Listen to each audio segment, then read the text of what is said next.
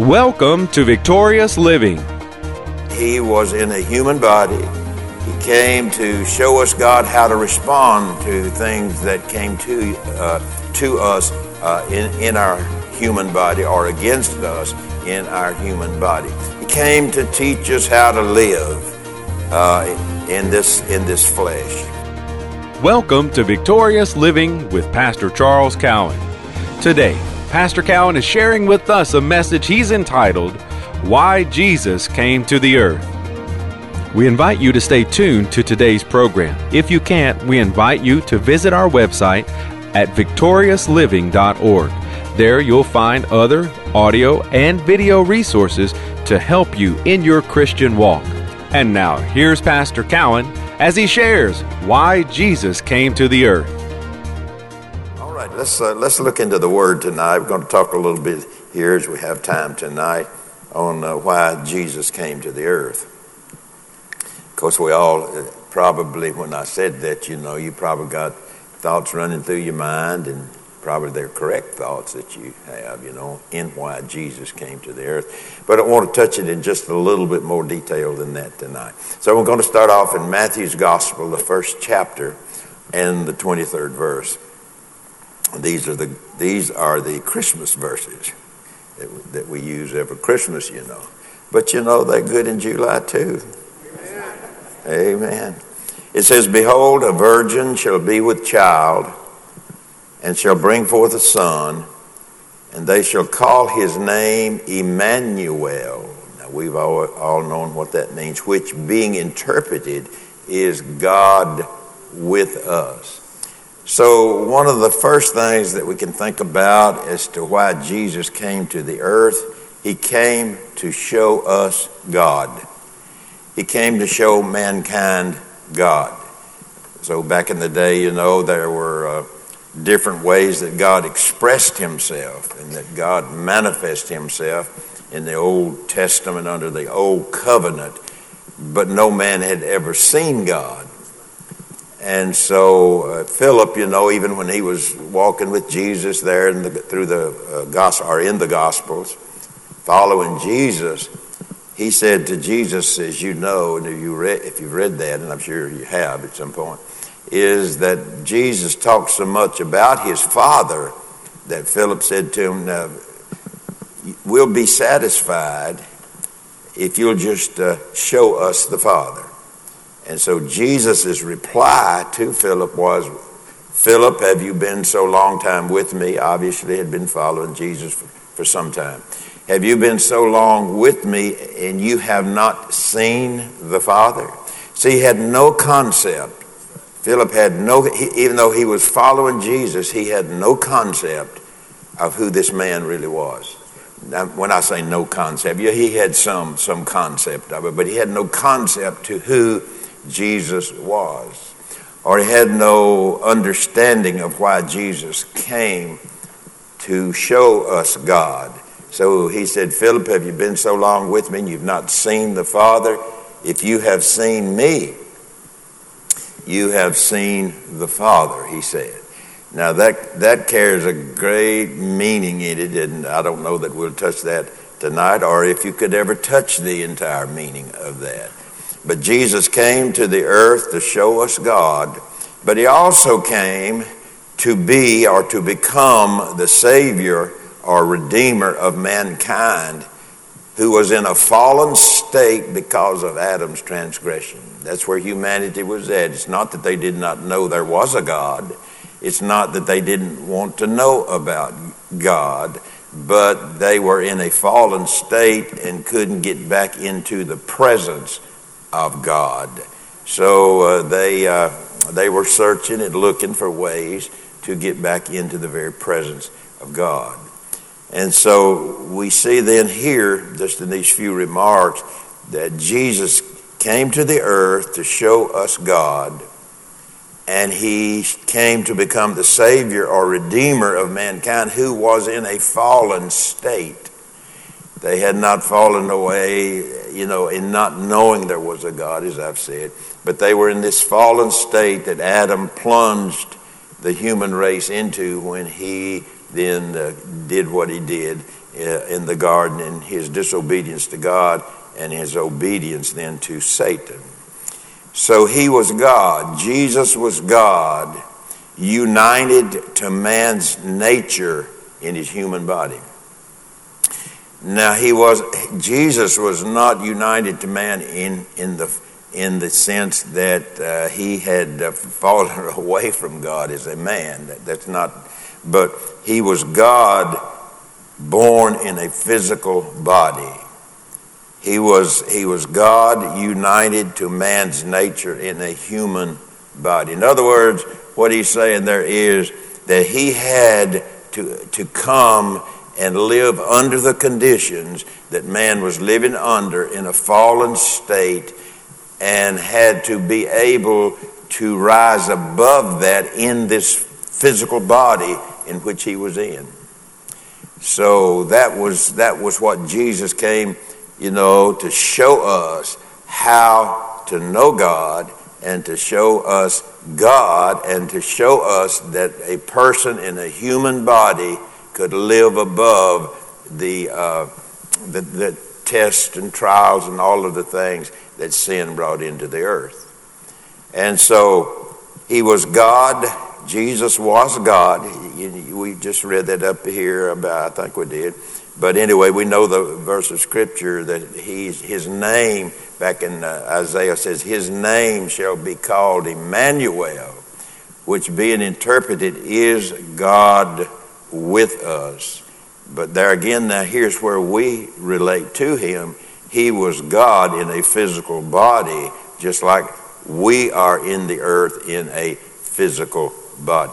But he was not in a, a fall, he was not in a st- uh, the fallen state like mankind was.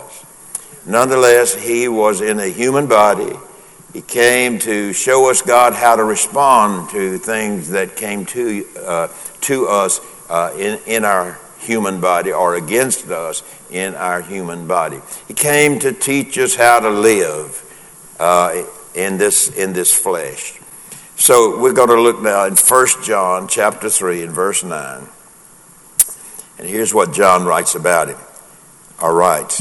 Whosoever is born of God. Now get this because this can kind of sometimes, you know, if you if you're not paying attention, you remember what I told you Sunday morning? You don't remember that, do you? you got to pay attention. Whosoever is born of God. Well, now that's the first thing that we settle, that no man can settle, no, no one can settle that for us individually. We, we have to do this ourselves. Whosoever is born of God does not commit sin. Now, we've dwelt so long, people have had such a sin consciousness that they can't get away from the fact sometimes that, uh, that whosoever is born of God does not commit sin because all they knew to do was fasten their eyes and their information on the physical part of man. And so they're wondering how in the world can I do that? You know, how can anybody do that? So they had no concept of God on the inside. But now it's different today. We have this, we, we know this. Uh, this is not a concept, this is a truth that God is in us. Whosoever is born of God. So we're not born just of the flesh, we are born of God in the inward man. You know, the Bible talks about there's an inward man, there's an outward man.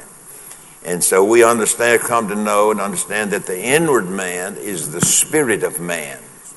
So we see then that Jesus not only had the spirit of God, was God, Emmanuel, but he also had a physical body just like you and I have.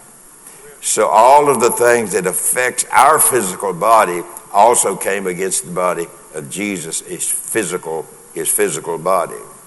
So he said, Whosoever is born of God does not commit sin. Well, now we know this that the flesh commits sin. Huh? Now, y'all sitting there like, they do? okay, they really do. Whosoever is born of God does not commit sin. So the question is this And you don't have to hold up your hand on this.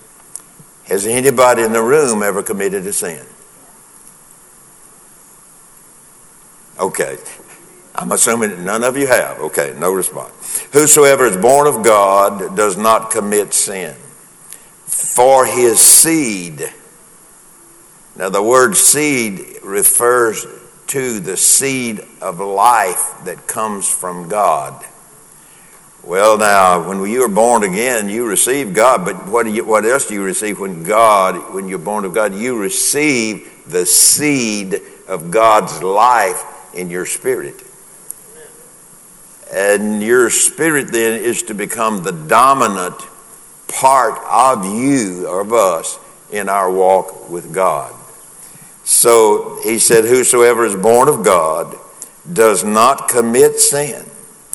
For his seed, the God of life, that, that's the word for seed, the, the God of, oh, let me get right. For his seed, God does not commit sin, for his, his seed of the God life remains in him, and he cannot sin. Now, notice who he is. He is the one that has the God life in them that is born of God. Now, he's the one that he's addressing here that does not commit sin, is the spirit of man because it's born of God. If the, if the spirit could sin, then we could say that God sinned. But he's not. He hasn't and won't, and we understand that.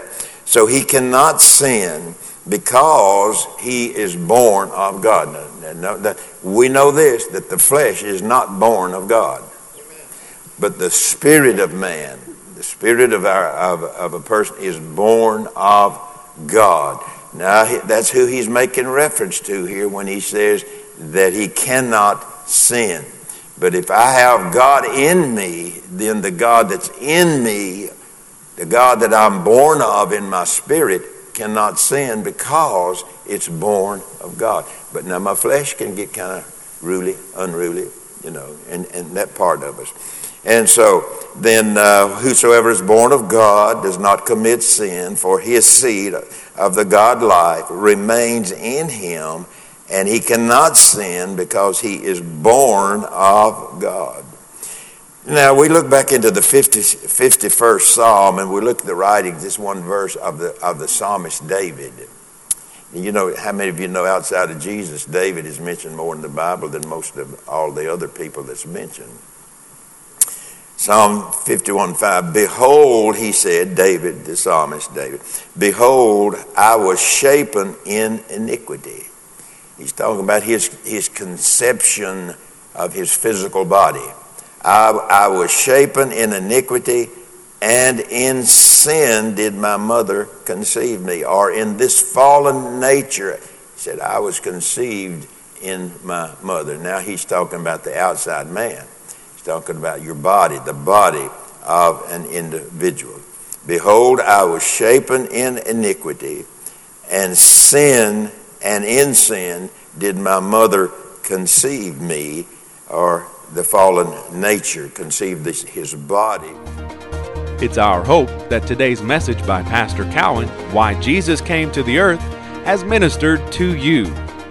We invite you to come visit us at our website, victoriousliving.org there you'll find audio of today's sermon and different resources and materials that can help you in your Christian walk.